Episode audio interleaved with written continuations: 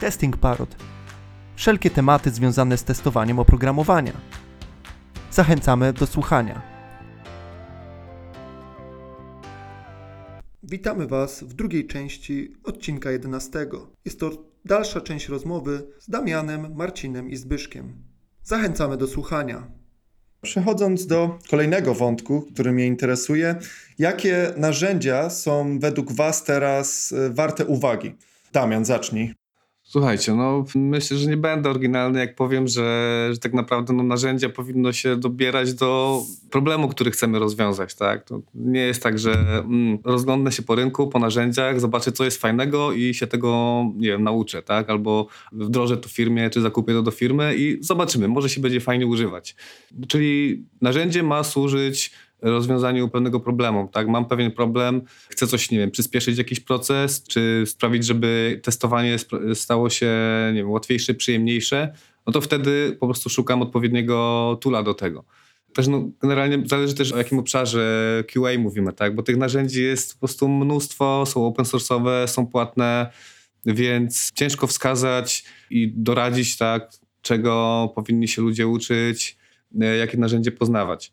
Myślę, że na pewno coś, od czego testerzy, szczególnie ci początkujący, powinni zacząć, no to poznać dobrze przeglądarkę, czyli narzędzie, które jest najczęściej używane, tak, jeżeli chodzi o, mówię tutaj głównie o web aplikacjach, czyli DevToolsy, zobaczyć jakie ma możliwości, jakie opcje, co nam pokazuje, jak może nam pomóc w testowaniu. Natomiast później, no tak jak powiedziałem, jeżeli ktoś chce rozwiązać jakiś problem, no to po prostu musi się rozejrzeć po rynku, popytać. Ja nie chcę tutaj wskazywać palcem, tak, że to narzędzie jest fajne, a to nie, to jest fajne, bo jest tanie, a tam to jest B, bo jest, bo jest płatne, bo jest drogie. I posłucham też, co chłopaki mają do powiedzenia, może coś dopowiem, tak, bo to wszystko zależy od tego, Jasne. co chcemy rozwiązać. Jasne. Mhm. Marcin? No ja też wyjdę od tego, co Damian zaczął, czyli problem i rozwiązanie, tak, i uważam, że Teraz y, główne problemy, jakie firmy mają, mają nasi klienci, to jest przede wszystkim problem z deweloperami testów. Tak? Ich na rynku jest w dalszym ciągu za mało.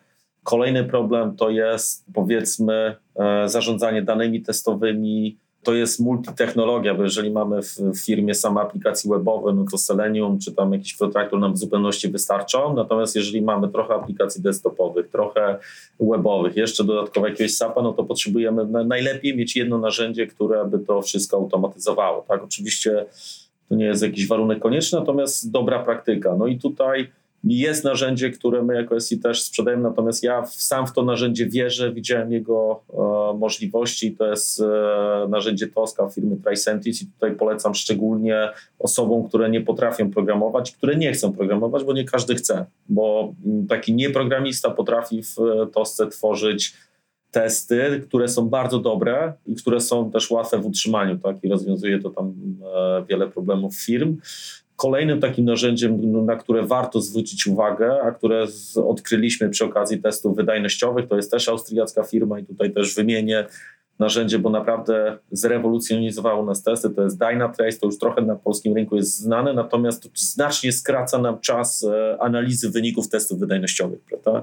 Ja też jestem fanem e, rozwiązań tych darmowych, jako SI też wypuszczamy, na przykład ostatnio wypuściliśmy szablony e, frameworków w Javie, POMy i, i Pattern, natomiast też pracujemy nad C-Sharpem i nad Pythonem i tutaj na pewno z Selenium nie zrezygnujemy, e, będziemy rozwijać, bo pewne firmy nie potrzebują jakichś wielkich rozwiązań komercyjnych, natomiast niektóre firmy są na nie, powiedzmy, że może nieskazane, ale jest to dla nich najlepsze rozwiązanie. Tak? I tutaj Uważam, że też jest przyszłość, bo w Polsce jeszcze nie, nie, nie, wszystkie narzędzia są znane i też e, no, trochę takie sceptyczne podejście e, do narzędzi komercyjnych, natomiast one są też coraz lepsze, tak? bo mamy, wiemy jakie narzędzia są gdzieś tam rozwijane od lat 80. i co one potrafią robić dzisiaj, a co potrafią robić te narzędzia nowoczesne. Tak? I tutaj moim zdaniem też jeszcze narzędzia analityczne będą miały coraz większe znaczenie. Znaczy niektóre firmy robią już takie coś jak monitorują produkcję, tak? bo teraz powiedzmy, że mamy set testów regresyjnych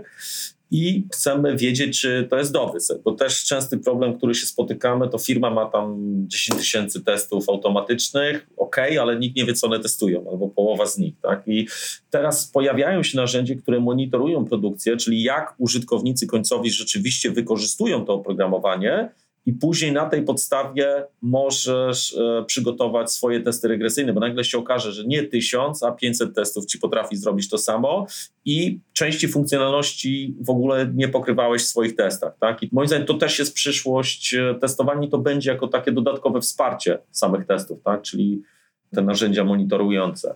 E, I to też musimy cały czas obserwować, obserwować rynek, chociaż pojawiają się też narzędzia, tu wymienię darmowe, które jest e, moim zdaniem dobrym konkurentem Selenium, to jest Catalan Studio, bo tutaj można i GUI testować, i API, i też e, testerzy ci powiedzmy manualni, którzy nie są programistami, też mają szansę w tym automatyzować, także to też jest na pewno warte uwagi. Jasne, zgadzam się. Jeszcze z tą monitorowaniem produkcji, to ciekawą w ogóle takim, e, to też taka rada może być właśnie dla osób, które nas słuchają, zobaczyć w Google Analyticsie, jak e, użytkownicy używają naszej strony, co nie? I wtedy dobór tych przypadków testowych. Bo jeżeli się okazuje, że nasza strona na przykład jest używana E, nie wiem, 90% przez mobilnych użytkowników, to może trzeba w takie testy e, mobilne zrobić nawet z samej strony, co nie? Tego HTML-a, który jest robiony, ale już w kontekście mobilki, co nie? Google Analytics jest dobrym narzędziem, które dużo nam powie właśnie, jakie przeglądarki, jakie właśnie nawet, nawet systemy, więc to też taka rada, że właśnie jeżeli chcemy coś automatyzować, to żeby też zwrócić sobie uwagę mm, nawet chociażby w Google Analyticsa e, właśnie w doborze tych przypadków testowych lub urządzeń, urządzeń e, i miejsc, gdzie je uruchamiamy. E, Zbyszek, co o tym sądzisz? Google Analytics to już, wiesz, Michał, często też jest też kwestia już dostępności tych danych. No to też e, prawda. Albo też ich bezpieczeństwa. Taka jest prawda. Ale często wystarczy zajrzeć też vlogi, tak? Nie trzeba też no tak, mocno. Tak. To jest kwestia budowania świadomości, żeby odzwierciedlać rzeczywisty ruch. I nie tylko w testach manualnych, ale też w testach performance, we wszystkich innych. Co do narzędzi, to ja takie dwa przypadki. Y, po pierwsze, różne narzędzie do różnych y, potrzeb, tak? I nawet różnych składów zespołów, bo mamy ludzi o różnych umiejętnościach, więc ja uważam, że zespoły powinny mieć dość dużą wolność w wyborze narzędzia. Y, raczej nie do końca jestem zwolennikiem centralizacji, ale okej, okay, szczególnie w dużych firmach po gdzieś jakaś ta potrzeba staje się większa, szczególnie jeżeli ludzie zmieniają projekty, chodzi o to, żeby no, też nie uczyli się za każdym projektem nowego narzędzia, prawda, bo ten czas nauki też jest. Więc gdzieś znalezienie złotego środka, ale z jednak tutaj z takim troszkę yy, wzmocnieniem siły zespołu i możliwości dania zespołom wyboru narzędzia, tak? To też zwiększa innowacyjność, czasami pozwala też yy, robić proof of concept na, projek na projektach nowych narzędzi, tak, i później zmieniać. Drugą rzeczą, którą my trochę wprowadziliśmy sobie jako zasadę, to mamy narzędzia, narzędzia, które można powiedzieć najmocniej wpływają nam na nasz proces, są często najdroższe albo też używane przez największą liczbę osób. I te narzędzia robimy tak zwany RD corocznie. Y, po prostu patrzymy, jaki jest rynek, czy są jakieś nowe narzędzia, czy ich konkurencja zrobiła dwa kroki do przodu, a obecne rozwiązanie tylko jeden, tak? Zmieniają się też ceny tych serwisów, ostatnio bardzo mocno dynamicznie i po prostu warto co roku przeanalizować to, co używacie i nie bać się zmieniać, tak? Przełączanie się między serwisami, przykład cross-browser, browser stack, czy inne, wszystkie inne narzędzia, no jest banalnie prosty, nie wymaga przeszkolenia ludzi, nie nic. No. Więc y, warto, warto się zmieniać, tak? Warto zmieniać narzędzia, warto mieć kulturę zmiany i też y, jednak dać zespołom dużo wolności. Zgadzam się. To jeszcze tylko, jeszcze tylko dodam Jasne. może od siebie. Pewnie. Bo padło tu trochę nas, to, to też e, pozwolę sobie wymienić narzędzia, które no u nas na przykład w firmie testerzy sobie szczególnie ukochali, że tak powiem, ale są często gęsto używane w projektach. To u nas na przykład Charles Proxy. No to, to, jest, y, to jest narzędzie, które co chwilę widzę że jest używane Burp Suite na przykład. Oczywiście jest to narzędzie głównie używane przez pentesterów, ale no z racji tego, że no u nas dużo ludzi się tym interesuje, to też do, do testów funkcjonalnych webowych często używają tego Burpa. No Postman, tak? Postman do testów API. Testy API też coraz częściej się pojawiają w wymaganiach klientów. To jest coś, co też y, Zbyszek przedtem powiedział, że, że testy schodzą coraz, że tak powiem, coraz niżej, coraz głębiej, więc testerzy manualni też y, testują API i, i korzystają z Postmana na przykład.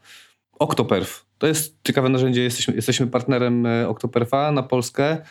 Jest to naprawdę JMeter 2.0. Ja wiem właśnie, że to jest takie, jest takie postrzeganie płatnych narzędzi, że o, ktoś Y, coś zrobił, chce kasę na tym kręcić, ale jest to naprawdę, jakby z ręką na sercu mogę powiedzieć, że jest to JMeter wyciągnięty na, na wyższy level, jest dużo przyjemniejszy, y, działa w przeglądarce, to jest zaleta, można sobie po prostu zbudować scenariusze testów wydajnościowych w o wiele przyjemniejszy sposób. No i też znika tam problem właśnie odpalania tych testów tak, na, na wielu maszynach i, i tak dalej, bo jest to oferowane tak podobnie jak, jak e, ma to BlazeMeter. Więc jeżeli ktoś się interesuje właśnie wydajnością, no to polecam Octoperfa. I to chyba tyle z takich rzeczy, które mi się teraz przypomniały, z konkretnych narzędzi. Tutaj nie ma się co Damian bać wymieniać tych narzędzi, bo ten Octoper, wie, nie znam narzędzia, ale wierzę, że jest naprawdę dobre i, i ty mówisz też, że, że, że, jesteście mega zadowoleni, ja muszę to sprawdzić.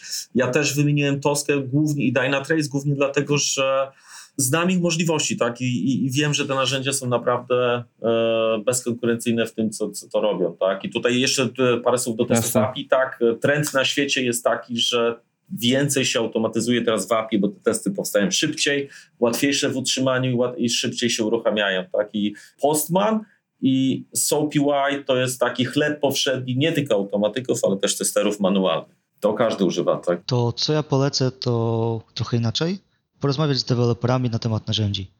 Zobaczycie, że czasami są fajne odpowiedniki od strony deweloperskiej, oni używają innego stacku i można się wiele uczyć i wymieniać wiedzą. Tak, ogólnie myślę, wymienianie wiedzy z deweloperami to jest mega ważne, żeby w ogóle w firmie jakby mieć tą świadomość grania do jednej bramki. Myślę, że to jest w zespołach mega ważne, że no jakby cel mamy wspólny, co nie? No ale powinniśmy mieć, że E, to jest myślę taki, taka dobra zasada. Okej, okay, a czego uważacie, że brakuje testerom początkującym? Co nie? No bo wy już jesteście długo w branży, często rekrutujecie lub rekrutowaliście, więc czego waszym zdaniem e, brakuje testerom manualnym, początkującym? Marcin?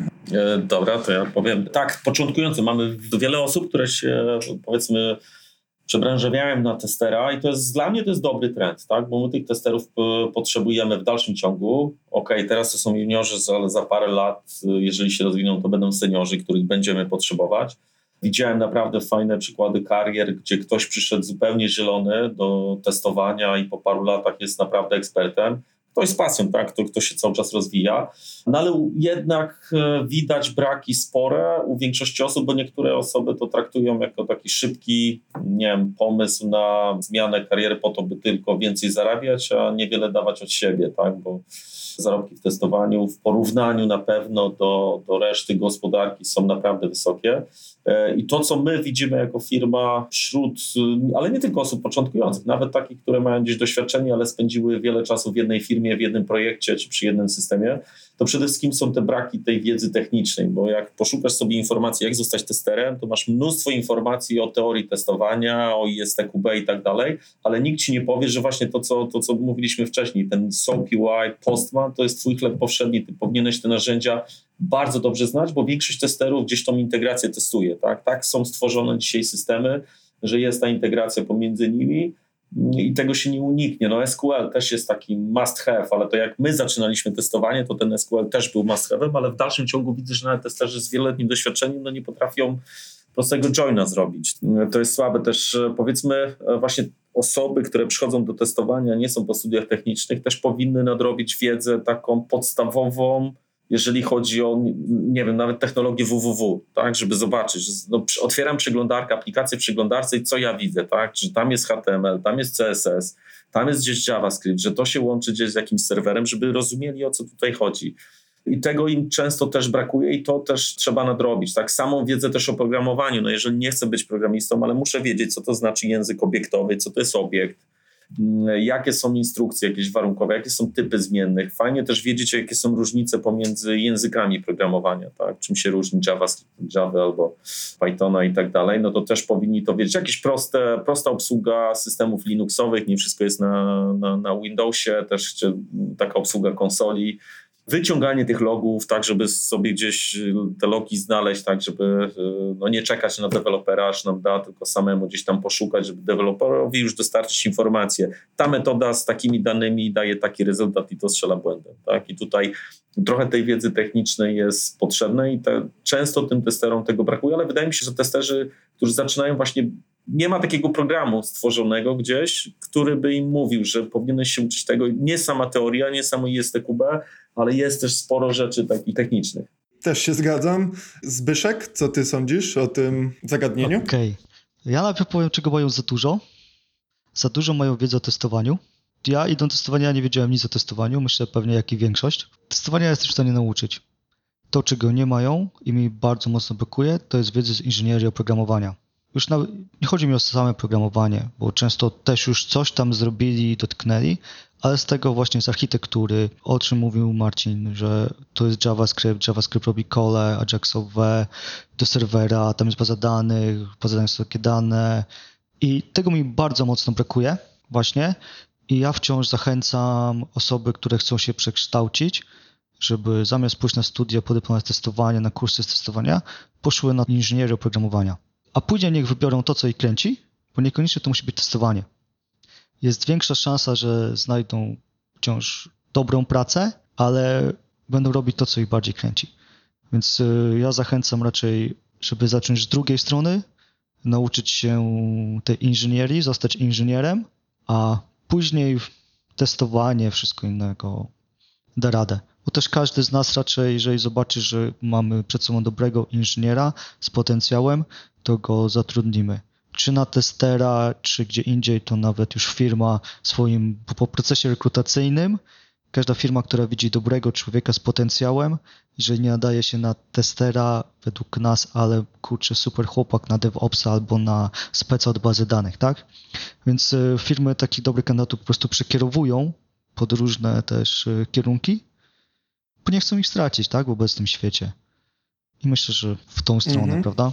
Inżynieria Jasne. oprogramowania jest w tej chwili dla mnie słowem kluczem. Jasne. Damian, co ty sądzisz? No, ja tutaj się z, zgodzę z chłopakami, że często właśnie tej wiedzy technicznej brakuje początkującym testerom, w szczególności właśnie tym, którzy się przebranżawiają.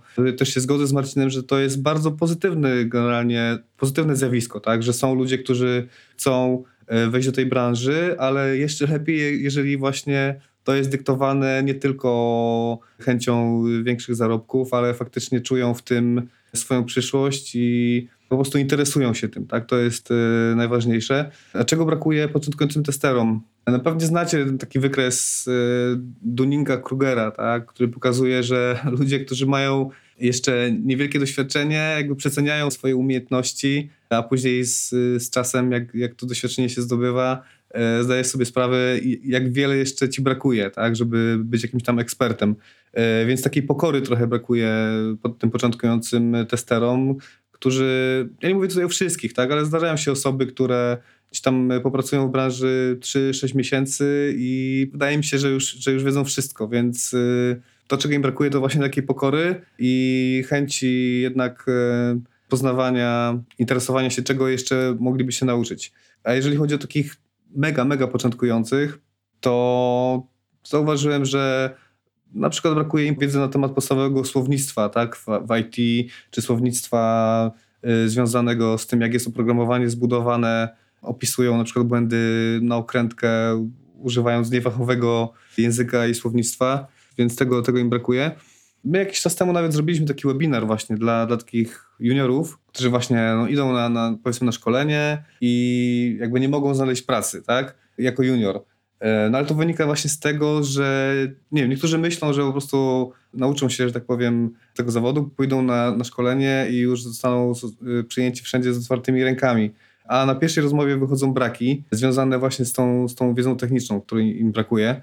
E, więc zrobiliśmy taki webinar pokazujący, czym się ludzie powinni zainteresować. Tak? Powinni na przykład samodzielnie, nie wiem, zainstalować sobie WordPressa, zalogować się jako admin, zobaczyć, co tam jest w środku, zobaczyć do DevToolsów, zobaczyć, jak przeglądarka komunikuje się z serwerem, co tam się dzieje, no bo to są podstawy, tak? Podstawy, które ludzie powinni znać.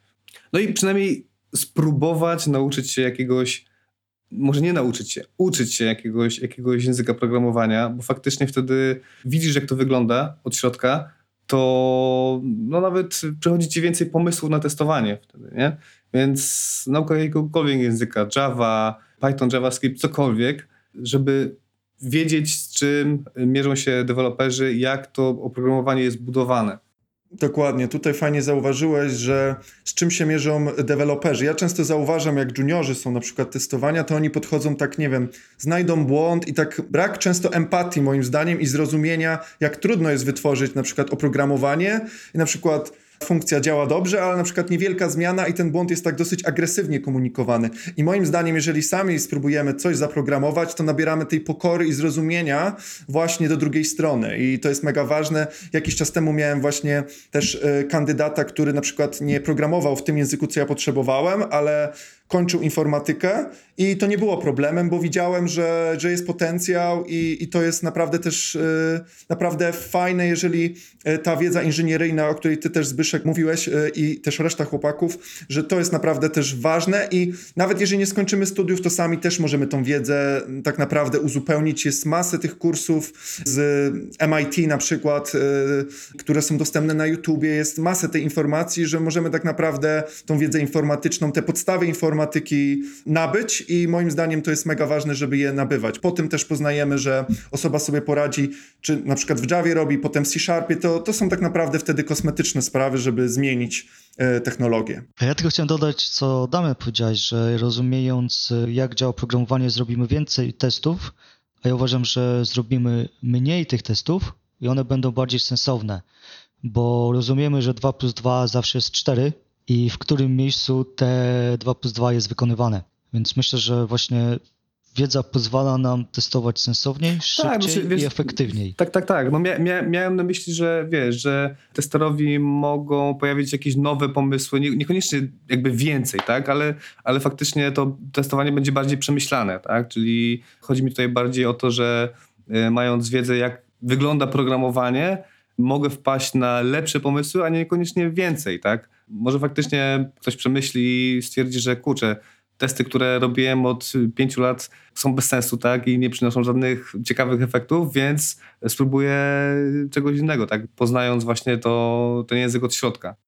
Mhm, ja bym jeszcze dodał takie coś, że testerzy dzisiaj, znaczy osoby początkujące uważają, że zdanie egzaminu jest TQB, to już im daje taką e, legitymację, jesteś testerem, tak, i możesz już szukać pracy, to jest nieprawda, to co też wszyscy mówią tutaj, ta inżynieria oprogramowania, to jest ten fundament testera, a nie ISTQB. ISTQB też fajnie e, zdać, ale to może być w drugiej kolejności. E, jeszcze ważne tutaj w Polsce jednak ten język angielski. To jest trywialne, tak, ale bez tego ciężko jest znaleźć fajny projekt. Tak? Jest coraz e, mniej tych projektów na rynku dla osób, które nie znają angielskiego.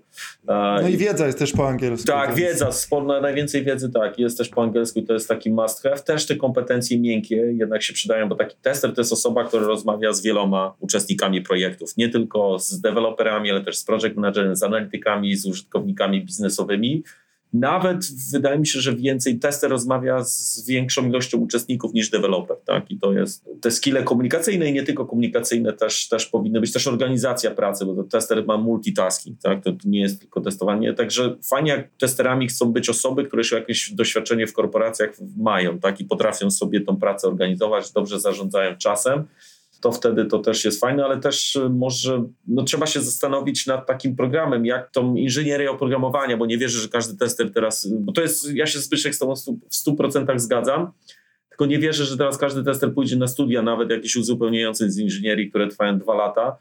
Mamy sporo takich kursów podstaw y, tych teoretycznych, I trzeba się zastanowić, jak tych testerów szkolić, te też nowe rzesze testerów e, pod względem tych rzeczy technicznych, bo każdy z nas będzie, potrzebuje i w przyszłości też będzie potrzebował inżynierów testów. Tak? I to jest w naszym interesie, żeby tych ludzi tutaj wyszkolić i tak, żeby oni byli dobrymi inżynierami. Mhm. Zgadzam się. Jeszcze z takich ciekawostek właśnie ta umiejętność programowania, oprócz naszego takiego rozwoju i nabierania też empatii i zrozumienia, jest jeszcze dużą fajną wartością, jeżeli na przykład tester też robi code review, to on na przykład jak widzi zmianę w kodzie, że to jest niewielka rzecz, to nie będzie robił 100 testów, tylko pokryje testami, nawet manualnymi, tylko tą część, że wie, gdzie ten kod się zmienił. I to jest naprawdę też taka niewielka rzecz, a z drugiej strony wielka, jeżeli te zrozumienie programowania jest. Także to jest też myślę dla osób początkujących, żeby nie bać się też code review, brać udział, podpytać na przykład programistę, o co w tym chodzi i z naszym takim doświadczeniem programistycznym będziemy mogli coraz lepsze robić te code review, a też widzieć na przykład, że tylko niewielka rzecz w kodzie się zmieniła i nie mamy potrzeby na przykład robienia całej regresji i to też oszczędzamy Wiesz sobie ten co, czas. ja co do code review to się z tobą nie zgodzę. Ja uważam, że code review robione przez testera to jest strata czasu. Bo co to jest testowanie? Dla mnie tą esencją testowania to jest uruchomienie oprogramowania. Tak? Ile razy ja uruchomię, to znaczy, że wykonałem test i Mhm. tester szybciej znajdzie błędy przez e, uruchomienie oprogramowania niż przez code review. bo To jest, e, znaczy fajnie jak wyłapiesz, to jest taka mała zmiana tak? i tą regresję No, no, zrobi no. celowaną, ale o tym to też jeszcze powiem później, bo to też jest gdzieś tam przyszłość testowania według mnie. Natomiast Mhm. tester powinien przede wszystkim uruchamiać oprogramowanie. To jest jego rola, tak. To jest, to Mhm. jest testowanie. Okej, ale na przykład programiści testów już takie code review mogą zrobić. Mogą, ale tak, mogą też, tak, oczywiście. I na przykład patrzenie na, jeżeli programista robi testy jednostkowe, to taki tester też może dorzucić swoje oko, na przykład spojrzenie, czy te asercje są ok, co nie? Ja na przykład y, kiedyś tak y, robiłem i to się fajnie sprawdzało, że ja jako programista testów robiłem też code review i patrzyłem na testy jednostkowe, które programiści robili i fajne były z tego rezultaty. To będzie nasze przedostatnie pytanie. Czy AI zastąpi testera? No i zaczyna Zbyszek. Tak samo testera jak wszystkie inne zawody w IT. Myślę praktycznie. Więc e, częściowo tak, ale stworzy nowe możliwości, więc tutaj w ogóle nie wiązałbym to z rolą testera, a raczej jak się zmieni wytwarzanie oprogramowania i w którą stronę pójdzie, bo możemy powiedzieć, dobra, ale będzie potrzebny tester od strony AI, bo ktoś te AI będzie musiał kontrolować. Więc y, nastąpią zmiany, będą naturalnymi zmianami, będą dotyczyły wszystkich, będzie ciekawie. Mhm. Okej. Damian, co ty sądzisz? Sztuczna inteligencja, nie, nie chcę powiedzieć, że jest zag- zagrożeniem, ale, ale jest czymś, co wpłynie nie tylko na, na IT i na testerów i na programistów, tylko no generalnie na, na większość e, zawodów. No bo już teraz na przykład, nie wiem, są autonomiczne samochody, tak? Czyli można podejrzewać, że w perspektywie kilku lat zawód kierowcy nie będzie potrzebny, tak? Bo samochody sobie same będą jeździły. To dotyczy, nie wiem, medycyny też y, i, i wielu innych dziedzin, gdzie tak naprawdę ta sztuczna inteligencja no, jest postrzegana jako zagrożenie dla jakichś zawodów, ale tak naprawdę ja uważam, że my z tą sztuczną inteligencją powinniśmy się zaprzyjaźnić i po prostu umieć ją wykorzystać też w naszej pracy. I nie sądzę, że to wpłynie jakoś negatywnie na, na branżę testowania. Nie widzę jakiegoś takiego zagrożenia. E, Jest taka fajna książka Świt robotów. Jakiś czas temu już ją czytałem, więc e, autor tej książki właśnie wskazuje, jak e, sztuczna inteligencja może wpłynąć na bezrobocie, tak, i zwiększyć bezrobocie ogólnie na świecie i z czym to się może wiązać i tak dalej. Ja się nie do końca z tym zgadzam, bo uważam, że człowiek jest na tyle kreatywny, że są jakieś tam dane statystyczne i badania mówiące o tym, że za 20 lat powstaną zawody, o których po prostu nam się jeszcze nie śni. Tak? Nasze dzieci po prostu będą pracowały w zawodach, które po prostu jeszcze nie istnieją. Więc mówię, człowiek y, jest na tyle kreatywny, że zawsze znajdzie sobie coś do roboty, więc ta sztuczna inteligencja raczej nam nie, nie zabierze, że tak powiem, naszego zajęcia. Mhm. Marcin, co ty myślisz? Jeżeli chodzi o testowanie i sztuczną inteligencję, jeżeli testowanie po- podzielimy sobie to na te testy eksploracyjne, czyli exploring i checking, to tej części exploring sztuczna inteligencja nigdy nie będzie w stanie zrobić, bo nie jest po prostu kreatywna i raczej nie będzie, bo to nie tak zostało stworzone. Tak? To zawsze człowiek będzie lepszy w tym aspekcie od sztucznej inteligencji. Natomiast co do tego checking, czyli takiego odtwarzania, sprawdzania, to tutaj ja bardziej, ja się też nie boję AI, ja sądzę, że AI będzie wsparciem człowieka, tak? bo my tego wsparcia coraz bardziej potrzebujemy. To, co mówiłem na początku, że automatyzacja nam pozwoliła na częstsze i większe e, releasy, Natomiast e, to już powoli przestaje wystarczać. I tutaj bym właśnie widział rolę AI, który mógłby nam pomóc w tym, żebyśmy tworzyli mniej testów, ale skuteczniejsze. To, co też Zbyszek mówił, tak? że celem nie jest tworzenie dużej liczby testów, tylko odpowiedniej, optymalnej.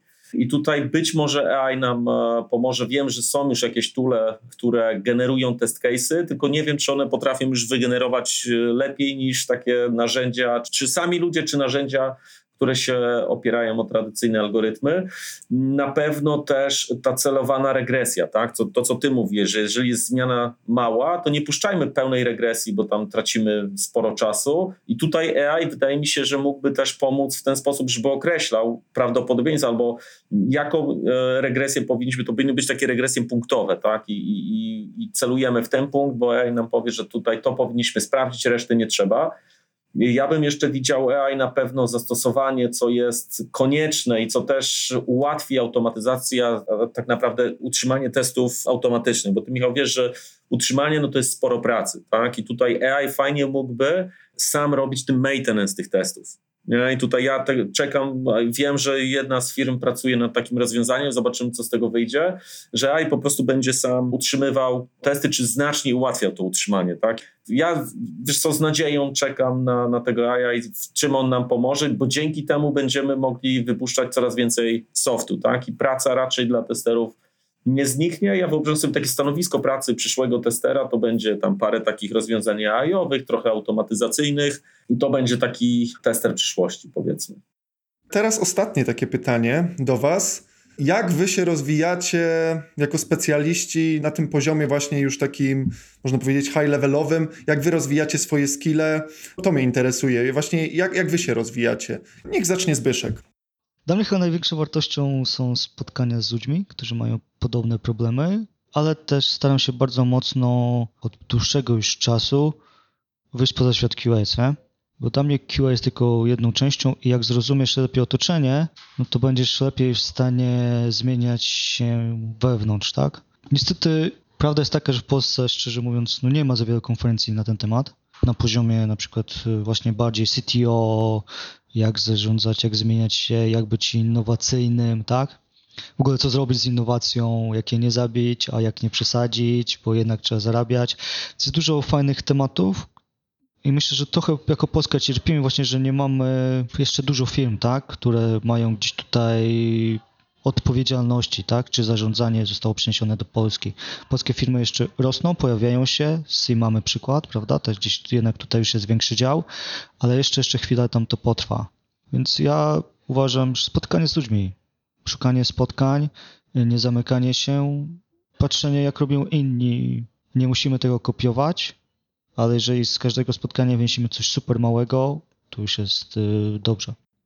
Super. Damian? Słuchajcie, no ja już tak od, od kilku lat nie, nie, uczestniczę tak bezpośrednio w projektach, nie, nie testuję, nie zarządzam projektami czy, czy testami. No bardziej jestem skupiony na, na po prostu na, na, rozwoju firmy. Natomiast oczywiście cały czas y, interesuję się tym, co się dzieje w branży, czyli no obserwuję sobie, czytam jakieś raporty, interesuję się trendami, które, które się pojawiają. No ostatnio z racji obowiązków, ale tych za, za, zainteresowań mocno interesuje się cyber security, tak? czyli no jest, to, jest to dziedzina, która po prostu w niedalekiej przyszłości odegra bardzo, bardzo dużą rolę, więc, więc y, interesuje się tym, y, tym bezpieczeństwem. Ale też rozmowy z klientami bardzo dużo mi dają, tak? bo mi akurat zależy, żeby nasi klienci byli zadowoleni, więc dużo rozmawiam z klientami, wypytuję ich, yy, gdzie ich boli, że tak powiem, jak, jak możemy im pomóc jak możemy dostosować nasze procesy, czy pomóc im e, w budowaniu lepszych, lepszych procesów, e, żeby to wytwarzanie oprogramowania było po prostu efektywniejsze i generowało mniej, mniej błędów. No staram się też doradzać właśnie klientom, tak, co można zrobić lepiej, ale też, żeby poćwiczyć trochę, trochę głowę, umysł, to uczę się tam czasami jakiegoś narzędzia. Tu ostatnio programuję sobie trochę w skali, bo jestem e, bardzo, może nie zafascynowany, ale podoba mi się Gatling na przykład. O, tu wracając do narzędzi. Te testy wydajnościowe też jest coś, co sobie hobbystycznie e, robię. Więc mówię, żeby podtrzymać jasność umysłu i żeby trenować umysł, to od czasu do czasu, czasu czegoś tam nauczę, czy to właśnie tego Gotlinga, czy, czy jakiegoś postmana, ale to tylko też po to, żeby lepiej rozumieć to, czego klienci od nas oczekują i żeby móc właśnie klientom doradzić, tak, co wdrożyć, właśnie z jakiego narzędzia skorzystać, czy zrozumieć bardziej ich potrzeby. Marcin, kończąc, Tak, to jeżeli chodzi o te takie skille, powiedzmy testerskie czy techniczne, no to niestety nie mam czasu o, na rozwijanie, tak żeby się pobawić jakimś narzędziem. Tą wiedzę, którą cały czas muszę zdobywać yy, na temat testowania, to przede wszystkim czerpię od ludzi, od członków mojego zespołu, którzy powiedzmy są blisko z tymi technologiami, to są takie rozmowy e, z nimi, co słychać w świecie, to jest jakie teraz są trendy, tak, i, też sporo czytam e, zagranicznych e, stron, czy informacji z zagranicznych firm, co one teraz robią, żeby też starać się tu szybko te naj, najnowsze, czy najlepsze trendy przynosić do Polski oczywiście. Poza tym takie do, rozwój to jest też te skille związane czy z zarządzaniem działem, czy zarządzaniem firmą i tutaj co można robić? No, przede wszystkim takie osoby muszą się rozwijać menedżersko. Tak? Ja, ja czytam sporo książek, jakichś biografii, ale niekoniecznie ludzi ze świata IT. Właściwie rzadko, tylko ludzi, którzy sporo osiągnęli, będąc dowódcami, menadżerami i ich takie rady, tak, co, co się działo, jakie decyzje podejmowali, dlaczego takie decyzje podejmowali. Też sporo jest ciekawego materiału na YouTubie, przede wszystkim angielskojęzycznym, ale też na polskojęzycznym też można znaleźć, co nam pomoże gdzieś zdobywać taką wiedzę, która jest gdzieś unikatowa. Ja ostatnio zacząłem się interesować cybernetyką. Nie wiem, czy, czy kojarzycie temat, ale cybernetyka, nauka o sterowaniu bardzo jest przydatna w firmach, tak? a, a Polacy mają spore osiągnięcia e, w rozwoju cybernetyki, więc warto się zainteresować tym tematem. dziękujemy naszym uczestnikom e, tej dyskusji. E, Zachęcamy do odsłuchania i dzięki. Dziękujemy.